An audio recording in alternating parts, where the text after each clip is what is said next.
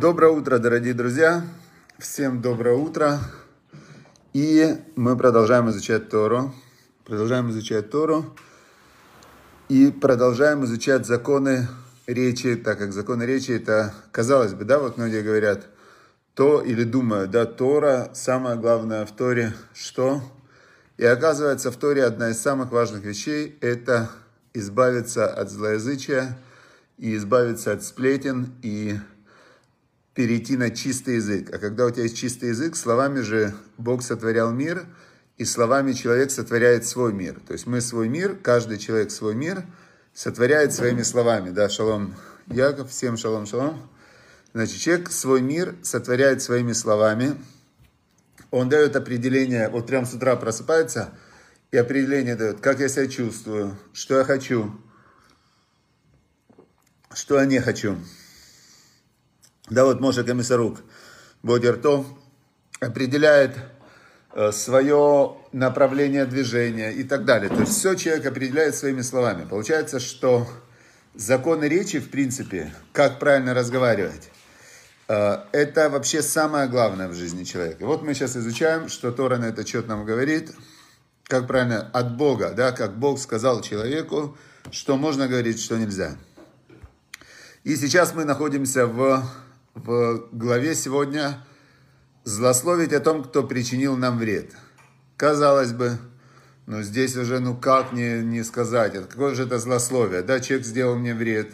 я сейчас всем расскажу, как он мне сделал вред, напишу в, во всех, знаете, отзывах, везде напишу. То есть, почему нет? Давайте почитаем, что нам говорит э, по этому поводу Тора. Значит, говорит нам Рав Зелик Плистин его зовут, в книге «Береги свою речь». Значит, если вас обманули, унизили или обидели, то это очень неприятно. Но рассказывать об этом, други, об этом другим запрещено. Представляете? А вообще, вот эта новость. То есть меня обидели, мне же запрещили рассказывать. Очень странно. А, например, а, если, а, если человек, как обычно себе человек говорит, Значит, я сейчас э, буду говорить об этом для того, чтобы упрекнуть нарушителя и добиться, чтобы он так больше не поступал. Правильно? То есть это отлично. Но, говорит Равзелик Пристин, что это самообман. На самом деле, он говорит, на самом деле, если человек заглянет вглубь себя, то он найдет, что им движет желание отомстить отомстить. Значит, месть, и он из-за этого он как раз это все и делает. И что получается тогда? А мстить-то нельзя.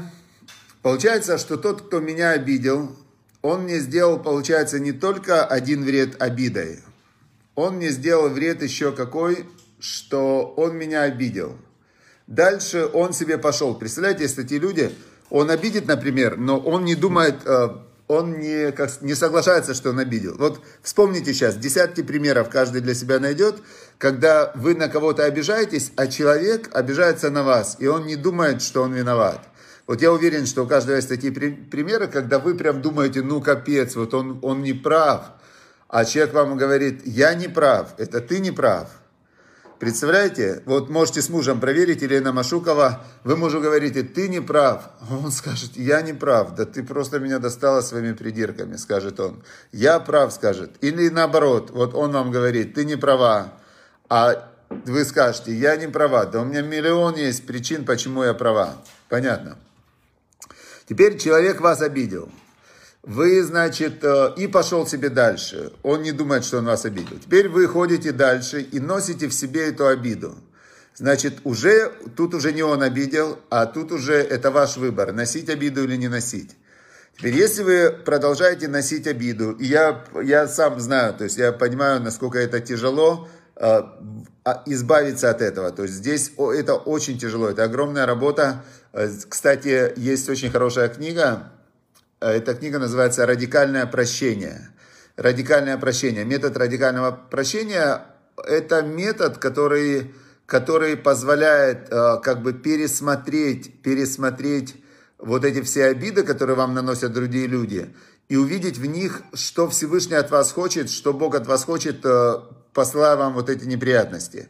И обычно Бог хочет э, указать вам на, на то, что вам надо в себе исправить. Он прямо стучит, звонит там, э, какими-то сигналы шлет, знаете, машет вам уже. А человек не понимает. Тогда он посылает на вот, на вот эту вот черту, которую надо исправить, он посылает кого-то для того, чтобы он вам просигналил.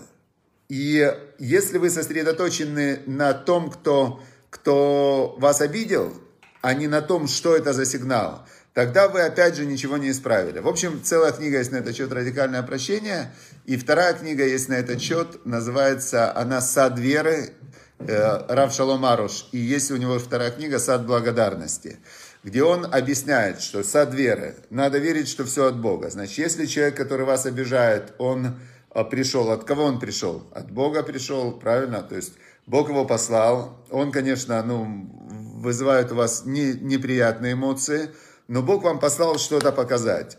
Сад веры – это я верю, что все от Бога. Сад благодарности – это вторая книга, где он говорит, что «а ты поблагодари, ты поблагодари Всевышнего, Прямо скажи, спасибо тебе, что ты меня так любишь, что ты обо мне заботишься, что ты мне посылаешь вот этих всех вредных э, людей, которые мне делают неприятности, для того, чтобы я понял и услышал и что-то вот, ну, понял. Спасибо тебе, только я пока не понимаю, что. Если благодарить Всевышнего несколько раз, то обычно, так пишет Рав Шалом Аруш, что открывается. Но мы сейчас рассматриваем другую ситуацию. Мы рассматриваем ситуацию, когда кто-то вас обидел, вы берете эту обиду, вместо того, чтобы начать размышлять, что Бог от вас хочет, вы ее крутите в себе, э, крутите, крутите, крутите. Иногда бывают люди годами крутят в себе вот эти обиды, знаете, как носят в себе такой мешочек с ядом, каждый день вспоминая. И после этого начинают мстить. Начинают мстить, начинают об этой обиде э, рассказывать другим людям. И что получается? Если их если их в этом случае мотивом является месть, которая является, то есть уже человек, который мстит, он сам э, производитель вот этого зла, то есть вы тогда, получается, человек этот, он от того, кто его обидел, не отличается. Он начинает сам распространять зло о том, кто его обидел, и тем самым навлекает на себя еще больше неприятностей. Представляете? Что мы видим отсюда? Что мы будем видим отсюда? Значит, говорит нам Рав Зелек Плистин, что если мы не сделаем, э, если мы, если мы не оставим это и не забудем это, и будем распространять лошонара, то, получается, будет совершен грех, то есть сам человек совершит грех. И он приводит пример. Рознер рассказывает нехорошую историю о Синявском. Райхер пытался его остановить. Говорит, ну хватит уже. Пойми меня правильно, возразил Рознер. Я лично ничего не имею против Синявского, но он постоянно оскорбляет других. Недавно, например, он зло высмеял меня в аудитории, где присутствовало более 20 человек. Райхера такое объяснение не убедило, и он ответил, если ты не испытываешь к нему личной неприязни, то почему до этой истории ты ни разу не осудил и не упрекнул его, и только теперь наполнился педагогическим негодованием? То есть раньше ты почему-то тебя не волновало, когда он кого-то мог э, там обидеть, да? А сейчас вот ты только после того, как он тебя обидел, тогда уже ты против него выступаешь. Значит, у тебя личная на него месть, и это тогда получается лошонара. Да, конечно, сложные, сложные законы, но если вот, давайте вдумаемся в ситуацию, а что было бы, если бы их соблюдать? Что было бы, если бы их соблюдать? Было бы человеку намного проще. То есть, например, кто-то его назвал козлом. Он, ну, назвали меня козлом. Он думает, ну что мне Всевышний хочет сказать? Наверное, он мне хочет сказать, что первое, чтобы я держался от этих людей подальше. То есть такие люди, значит, где-то не там я хожу, раз меня козлом называют. Где-то это Э, я как-то читал про одного человека, которого на него дважды за ночь напали. И он такой возмущенный говорит, на меня дважды за ночь напали. Где на него напали? Первый раз на него напали ночью, там, возле ночного клуба. Второй раз на него напали ночью, тоже он пошел там, где, ну, в метро какой-то район, там такой непонятный. Ну, что ты ночью ходишь? Зачем ты ночью ходишь там, где опасные люди? Ну, понятное дело, не ходи там прямо, ну, зачем идти в опасное место, а потом возмущаться, что на тебя напали. Но там точно нападут, понятное дело. Значит, теперь, когда на тебя напали, здесь есть, э, назвали козлом, да? Есть известная история, когда мужик один сидел, плакал, и второй к нему подходит, говорит, что ты плачешь? А он плакал, что зачем я их позвал? Он говорит, да я вот как раз пошел в такое опасное место, и там были хулиганы, и хулиганы эти, ну а что делают хулиганы? Понятное дело, что это их э, суть, они напали на меня, и, значит, забрали у меня бумажник и часы. И вот они уже, эти хулиганы, уходили уже, далеко они уже от меня были. И тут я смотрю, лом на земле лежит. Я им кричу, эй, козлы, говорит, а ну идите сюда. И они, значит, вернулись. Они вернулись. Я за лом хватаю этот лом с земли а он к земле примерз, зима была, и не могу поднять. И он говорит, вот больше всего меня, мне обидно, зачем я их позвал. Говорит, ну зачем я их второй раз позвал? Говорит, я не знаю. Вот. Теперь, а, если человек, он попадает в какие-то неприятности, то у него есть два пути. Первый путь – это вступать в прямое взаимодействие и дальше становиться таким же, да, с волками жить, по волчьи выть. Но если ты не волк и начинаешь выть по волчьи, то тогда тебе, конечно, будет тяжело с волками, с настоящими перевываться. То есть эти волки, они, они же настоящие, а ты с волками только живешь, по волчьи пытаешься выть, но ты же не волк. Поэтому э, тут надо решить, если ты хочешь быть хорошим, добрым человеком, то ты должен выстраивать свою жизнь так, чтобы тебе не приходилось потом по волчьи выть. Все, это как раз э, тот метод, который может быть вместо того, чтобы становиться таким же, рассказывает Лашонара. Хорошо, двигаемся дальше. Значит, а что делать? И мы возвращаемся к повелевающей заповеди Цдака, которая невероятно важна. Мы вчера начали про нее изучать. Сейчас мы как раз будем глубже в нее углубляться. Значит, э, здесь вот есть такой раб Давид Конторович. Он э, рассказывает интересные вещи про Цдаку. Значит, он говорит следующую вещь, что цдака, слово цдака, она в переводе же означает неблаготворительность. Цдака обозначает в переводе справедливость, мы вчера говорили.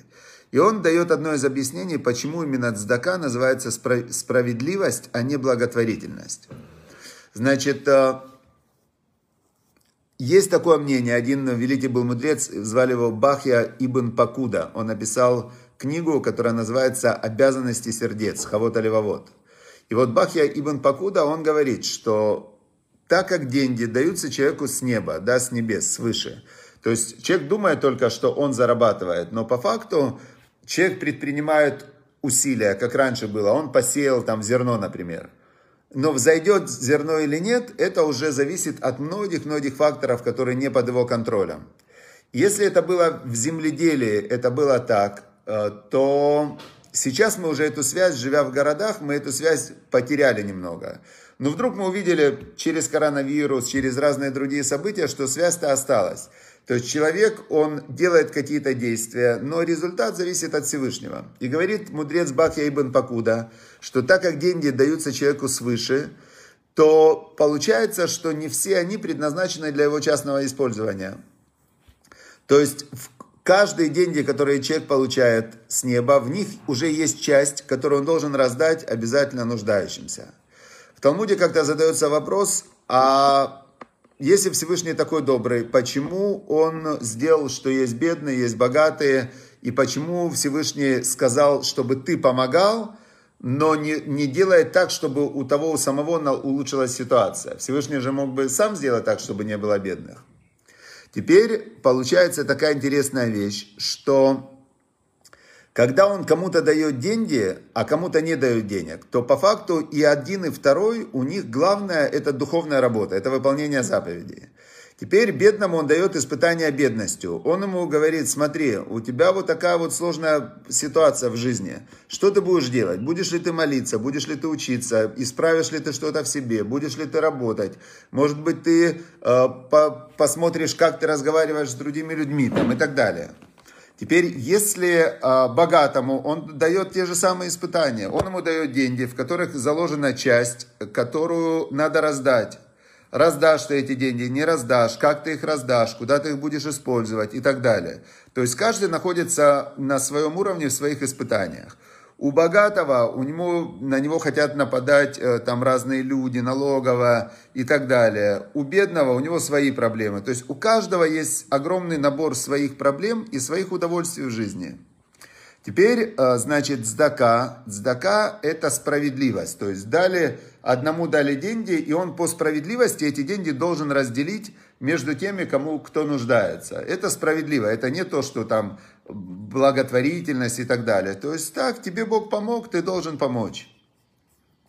Теперь дальше. Дальше здесь он пишет о том, почему в законах, законы находятся, от статьи находятся в законах о земледелии почему-то, да?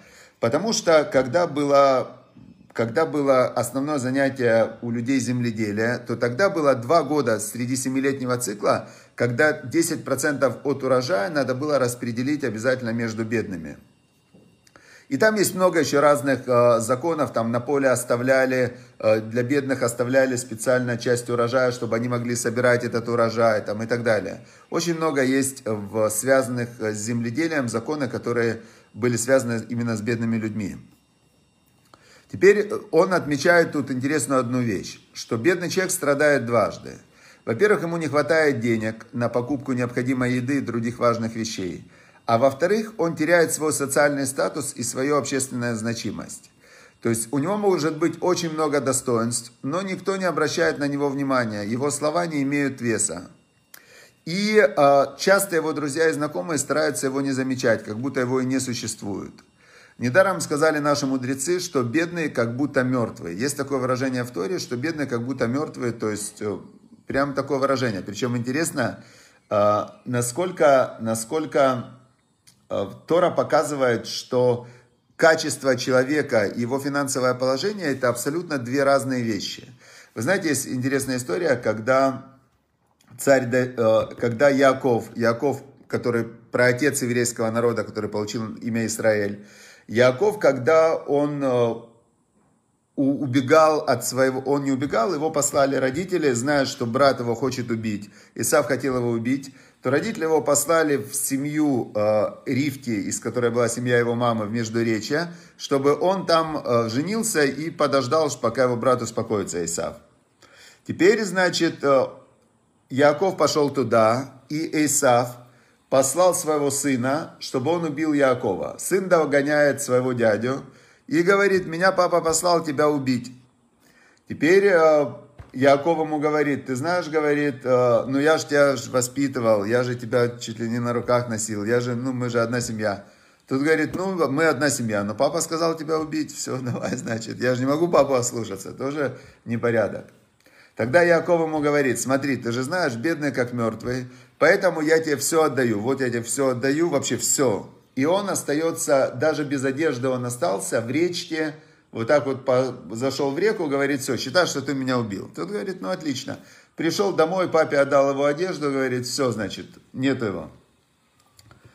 И что Яков остался один, один остался он в этой речке. И вот выходит он из речки и говорит псалом. Интересный псалом. Он говорит, Шир, шир, Ширамалот, песня восхищения. Иса Инай Эль Аарим. Он говорит, подниму я глаза свои к горам, да, то есть поднял он глаза свои, вот представьте, ничего нет у него, да. Мэань яво изри, он говорит, откуда придет помощь мне? Он говорит, мэань яво изри. Но комментаторы говорят, что Эзер – это не только помощь. Э, жена называется Эзер Кенегдо. Эзер Кенегдо – помощник. И когда он поднял глаза к небу, он говорит, «Мань его изри, откуда придет помощь мне?» И сам же себе отвечает, «Эзри ми им Ашем». Он говорит, «Помощь мне придет от Бога». Осе Шамаем Варец, который сделал небеса и землю. И жена придет от Бога, и помощь придет от Бога, и все приходит в жизнь человека от Бога. А что от человека тогда, если все идет от Бога? От человека отношение к Богу. То есть человек, он выбирает Ирад Шамаем, или он его главное направление, главная цель – это устанавливать отношения с Богом, и все остальное ему придет. Все, вот это выбор человека. Выбор – это выбор направления, куда ты двигаешься.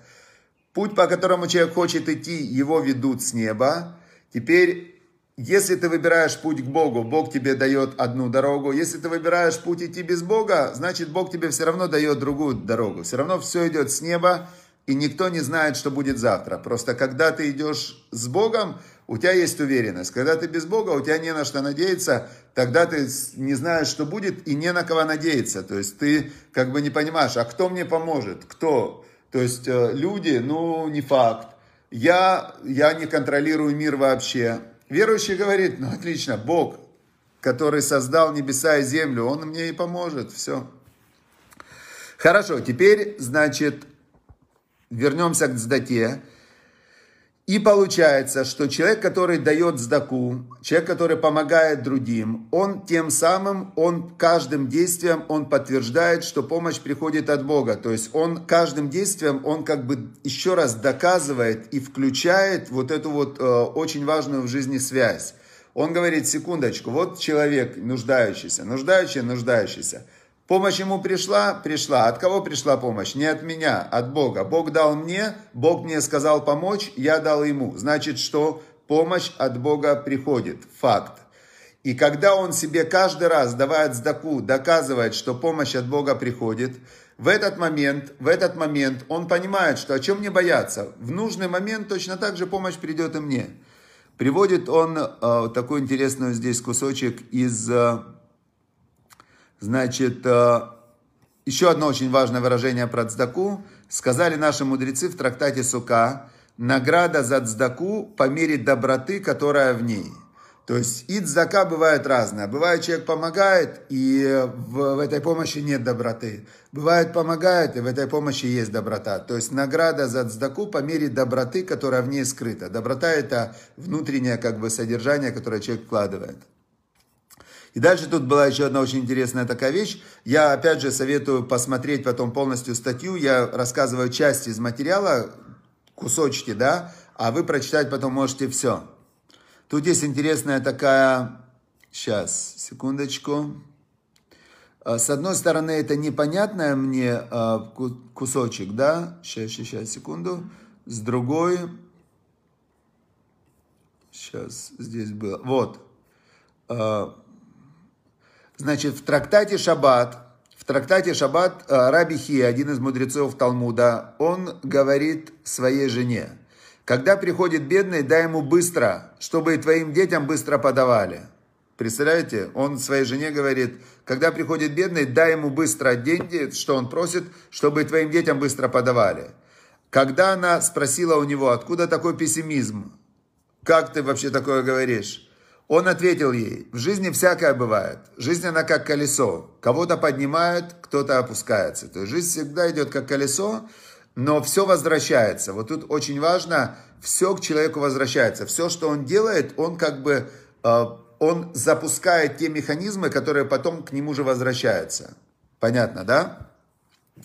Все, значит, про Цдаку мы тоже поговорили. Сегодня я не успею рассказать, или кусочек я расскажу эту историю очень коротко про Равзильбера.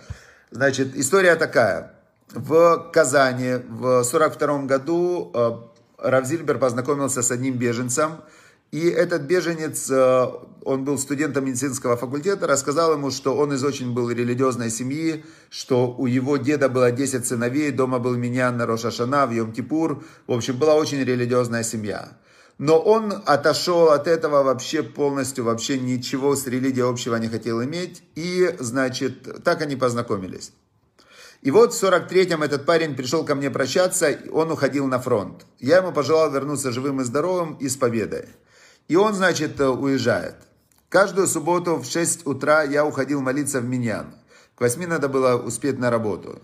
В феврале 43-го прихожу в субботу домой, как сейчас помню, была глава Ваякель. И, значит, и мне говорят, мама говорит, польский студент вот этот забегал утром, спрашивал, когда Рош ходишь Адар, начало месяца Адар. Я сказала, что сегодня. Он спросил, есть ли где-нибудь миньян и где именно. Я дала ему адрес, и он умчался как сумасшедший. Я, Равзильбер говорит, я в недоумении. Парень ничего не соблюдал, ничего вообще не хотел слышать про Тору. И тут, значит, вдруг он интересуется, когда Рошходыш, когда начало месяца Адар. И как он вообще, уйдя на фронт, как он появился снова в городе. Он же ушел только на фронт.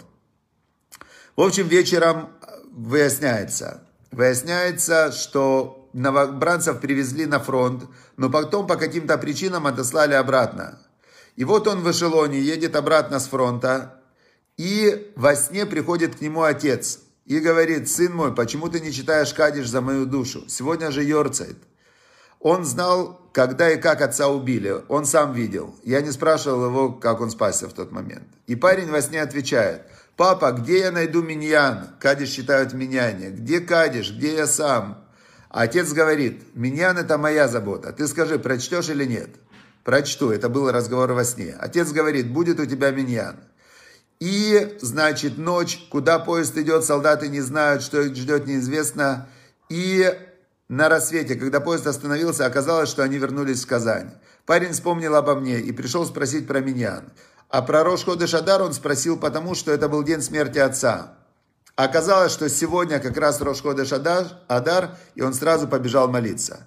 Вот скажите, вот после этого можно не верить там в духовный мир, в то, что есть души, в то, что есть э, ну, невозможно. То есть, когда ты сталкиваешься вживую вот с такими примерами, то понятно, что есть жизнь души, есть духовный мир, есть Всевышний. И, значит, дальше выбор, опять же, человека. Верить, не верить, соблюдать, не соблюдать, изучать, не изучать, двигаться в сторону Всевышнего или сказать, да, не, ну чего мне, я лучше сейчас буду не знаю, там, чем еще заниматься, правда, если не двигаться в сторону Всевышнего, по-моему, все остальное скучно, бессмысленно, и э, если брать все остальное как цель. Если брать все остальное как средство взаимодействия со Всевышним, то отлично, ведь э, служение Всевышнему, оно же идет в этом мире. И вся эта жизнь – это проявление Всевышнего. Только главное выбрать направление. Все, всем удачи, успехов. Желаю всем выбрать направление служить Всевышнему, как говорил царь Соломон. В конце концов, все понятно. Бога бойся, заповеди его соблюдай, в этом весь человек.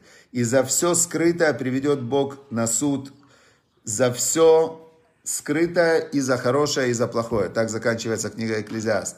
И понятно, что все, что ты делаешь, Бог читает сердца, и потом все возвращается. Это и называется «За все Бог приведет на суд». Все, что ты делаешь, все, что я делаю, все, что каждый из нас делает, каждый поступок, и хороший, и плохой, и добрый, и недобрый, и каждая молитва, все имеет последствия. Все, удачи, успехов, чтобы мы пробуждали у Всевышнего милосердия, чтобы мы пробуждали у Всевышнего, чтобы было благо, благополучие во всех сферах, здоровья, удачи, успехов. Все, всем пока.